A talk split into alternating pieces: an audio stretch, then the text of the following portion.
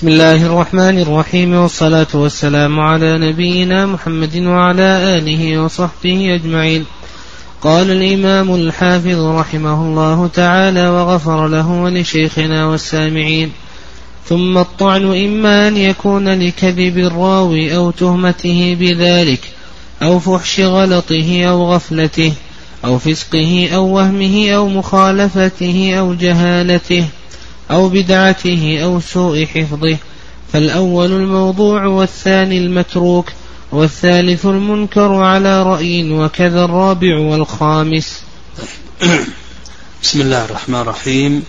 الحمد لله رب العالمين والصلاة والسلام على نبينا محمد وعلى آله وصحبه أجمعين. قال المؤلف رحمه الله تعالى ثم الطعن إما أن يكون لكذب الراوي إلى آخره. تقدم لنا ما يتعلق بحكم رواية المدلس. وذكرنا كلام أهل العلم رحمهم الله خلافهم في قبول حديث المدلس وأن المدلسين على درجات وأنهم ينقسمون إلى أقسام. القسم الأول من يدلس عن الضعفاء وضربنا لذلك أمثلة. فهؤلاء لا يقبل حديثهم إلا إذا صرح بالسماع. والقسم الثاني آه، من كان مقلا من التدليس لا يعرف عنه إلا في حديث أو حديثين إلى آخره فهذا يحكم لعنعنته بالسماع. والقسم الثالث مدلسون مكثرون إلا أنهم حفاظ اعتنى الأئمة بأحاديثهم وذكرنا منهم الثوري والأعمش وأبي إسحاق السبيعي وهشيم وغيرهم ومتى تقبل عنعنتهم إلى آخره ومتى لا تقبل آه، ذكرنا أنها تقبل بضوابط. تكلمنا أيضا عن حكم آه، ما جاء في الصحيحين. حكم ما جاء في الصحيحين من رواية المدلسين وأنها محمولة على ماذا؟ محمولة على الاتصال ولذلك غالب ما في الصحيحين مصرح به خارج الصحيحين أيضا ننبه إلى أن الأئمة إذا حكموا على حديث بالصحة فإنه لا يلتفت إلى التدريس نعم إذا حكم الإمام على حديث بالصحة وأنه صحيح نعم فإنه لا يلتفت إلى التدريس ثم قال الحافظ رحمه الله تعالى ثم الطعن إما أن يكون لكذب الراوي أو تهمته بذلك أو فحش غلطه أو غفلته أو فسقه أو وهمه أو مخالفته أو جهلته أو بدعته أو سوء حفظه. لما بين الحافظ رحمه الله تعالى الرد بسبب السقط بين الرد بسبب الطعن وهي عشرة نعم وهي عشرة رتبها حسب الأشدية. الخمسة الأول تتعلق بالعدالة والخمسة الباقية تتعلق بالطعن. لما تكلم عن الرد بسبب السقط بسبب السقط بين الرد بسبب الطعن وهي عشرة كما تقدم رتبها على حسب الأشدية خمسة تتعلق بالعدالة وخمسة تتعلق بالطعن. وهذا الترتيب من المؤلف رحمه الله تعالى موضع اجتهاد ولهذا أخذ عليه ولوحظ عليه ما يتعلق بهذا الترتيب. وهذا يعني موضع اجتهاد. قال المؤلف فالأول الموضوع. نعم الأول الموضوع. الوضع في اللغة الحق وأما في الاصطلاح فهو الكذب المنسوب للنبي صلى الله عليه وسلم. نعم الكذب المنسوب للنبي صلى الله عليه وسلم. والوضع حكمه حرام نعم محرم ولا يجوز بل هو من كبائر الذنوب. وفي الصحيح عن النبي صلى الله عليه وسلم أنه قال من كذب علي متعمدا فليتبوأ مقعده من النار. بل إن الجويني رحمه الله تعالى حكم على الوضاع بالكفر يعني حكم عليه بالكفر. لكن جمهور العلماء رحمهم الله تعالى لا يحكمون عليه بالكفر وإنما يقولون بأنه أتى كبيرة من كبائر الذنوب. وهذا خلاف أيضا ما عليه الكرامية. الكرامية يجوزون الوضع على النبي صلى الله عليه وسلم فيما يتعلق بالترغيب والترهيب. نعم. ويستدلون بما جاء في في الحديث من كذب علي متعمدا فليتبوأ مقعده من النار ليضل الناس. لكن هذا ليس ثابتا. نعم هذا كذب أيضا. هذا ليس ثابتا. نعم. على كل حال الوضع هذا محرم ولا يجوز. وقد ألف العلماء رحمهم الله آه، مصنفات في الأحاديث الموضوعة منها الموضوعات لابن الجوزي وكذلك أيضا تنزيه الشريعة لابن عراق وكذلك أيضا اللآلئ المصنوعة للسيوطي وكشف الحديث آه، لسبط العجمي وإلى آخره.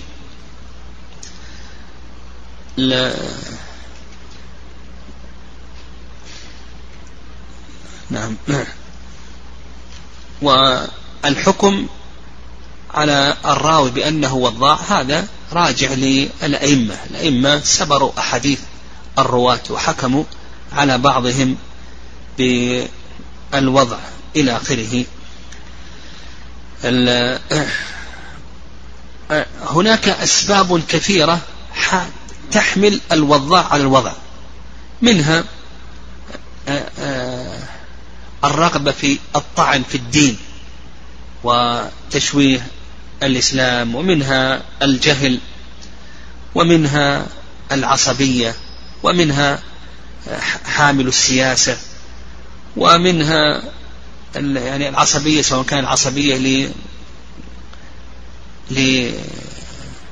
لجنس كان يتعصب لجنس العرب أو العصبية لإمام أو العصبية لفرد أو العصبية لقبيلة ونحو ذلك.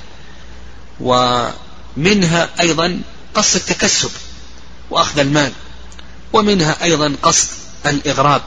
نعم قصد الإغراب. ومن الرواة من حكم عليه بالوضع وهو لم يتعمد الكذب على النبي صلى الله عليه وسلم لكنه احترقت كتبه أو اختلط. احترقت كتبه أو اختلط فوقع عنده الوهم. نعم وقع عنده الوهم وهو لم يقصد الكذب على النبي صلى الله عليه وسلم. والوضع أو الحكم على الراوي بالوضع له صيغ عند العلماء منها أن يقال أن يقال فيه إليه المنتهى في الكذب أو ركن الكذب وهذا هو أشدها. ومنها دجال وضاع ومنها يكذب آه، يضع إلى آخره. قال والثاني المتروك.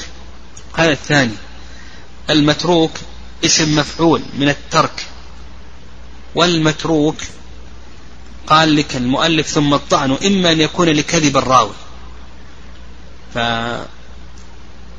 فالموضوع هو الذي هو هو الكذب المنسوب النبي صلى الله عليه وسلم. المتروك قال لك أو تهمته أو تهمته بذلك. يعني المتروك هو الذي في إسناده متهم بالكذب. المتروك هو الذي في إسناده متهم في الكذب. واتهم في الكذب لأنه روى حديثا أو أحاديث موضوعة. اتهمه العلماء بالكذب لأنه روى حديثا أو أحاديث موضوعة. ومن ذلك حديث عمرو بن شمر الجعفي عن جابر عن أبي الطفيل عن علي وعمار. عمر حديث عمرو بن شمر الجعفي. عن جابر عن أبي الطفيل. عن علي وعمار قال كان النبي صلى الله عليه وسلم يقنت في الفجر يكبر يوم عرفة من صلاة الغداة ويقطع صلاة العصر آخر أيام التشريع عمر هذا متروك الحديث. يعني عمر هذا متروك الحديث. هذا مثال للمتروك. قال والثالث المنكر على رأي وكذا الرابع والخامس. الثالث من المردود.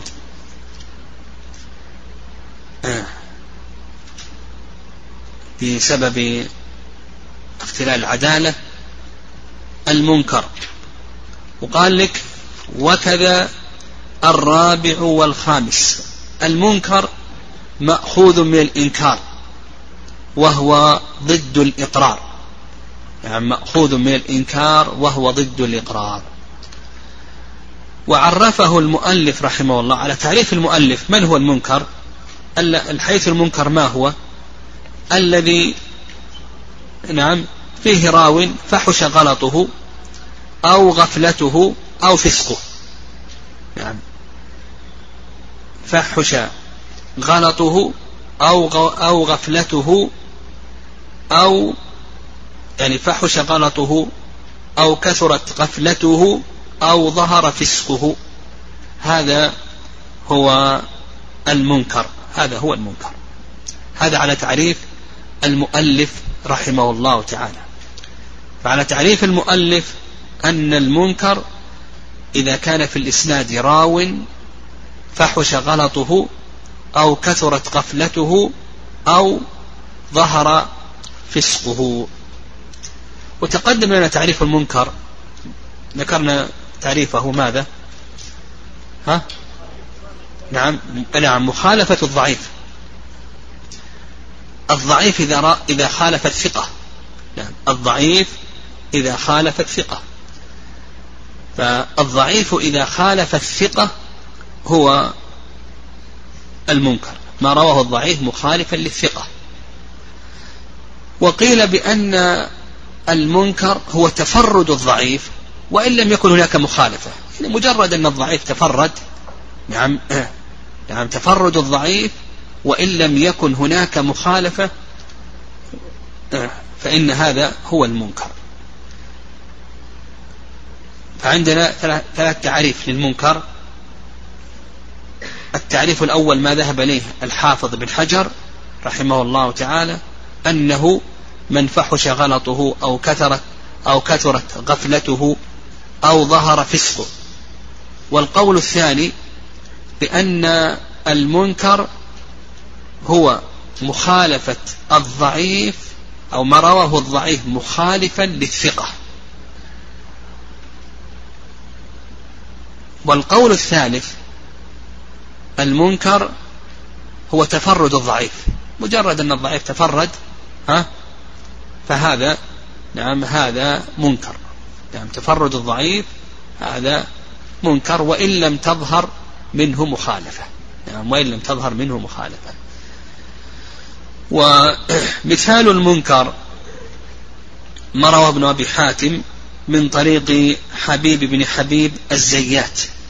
ما رواه ابن أبي حاتم من طريق حبيب بن حبيب الزيات عن ابن عباس رضي الله تعالى عنهما أن النبي صلى الله عليه وسلم قال من أقام الصلاة وآتى الزكاة وحج البيت وصام وقرى الضيف نعم من أقام الصلاة وآتى الزكاة وحج البيت وصام وقرى الضيف إلى آخره.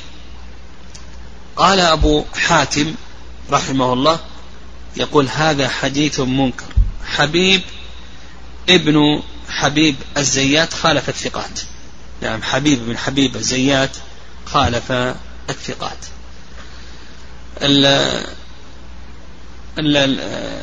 المسألة الأخيرة المتعلقة في المنكر نفهم أن يعني مع ما ذكرناه من التعريف هذه تعريف اصطلاحية عند المتأخرين. أما بالنسبة للأئمة فإنهم يطلقون المنكر على ما هو أوسع من ذلك. فيطلقون المنكر على ماذا؟ على الشاذ. نعم الشاذ. وسبق لنا تعريف الشاذ. ها؟ نعم مخالفة الثقة لمن هو أوثق منه. أو ماذا؟ تفرد الثقة مع ترجح الخطأ وإن لم وإن لم تكن هناك مخالفة. تفرد الثقة مع ترجح الخطأ. فالأئمة يطلقون المنكر على ما هو أوسع يطلقون المنكر على الشاذ وكذلك أيضا يطلقونه على الباطل ونحو ذلك إلى آخره.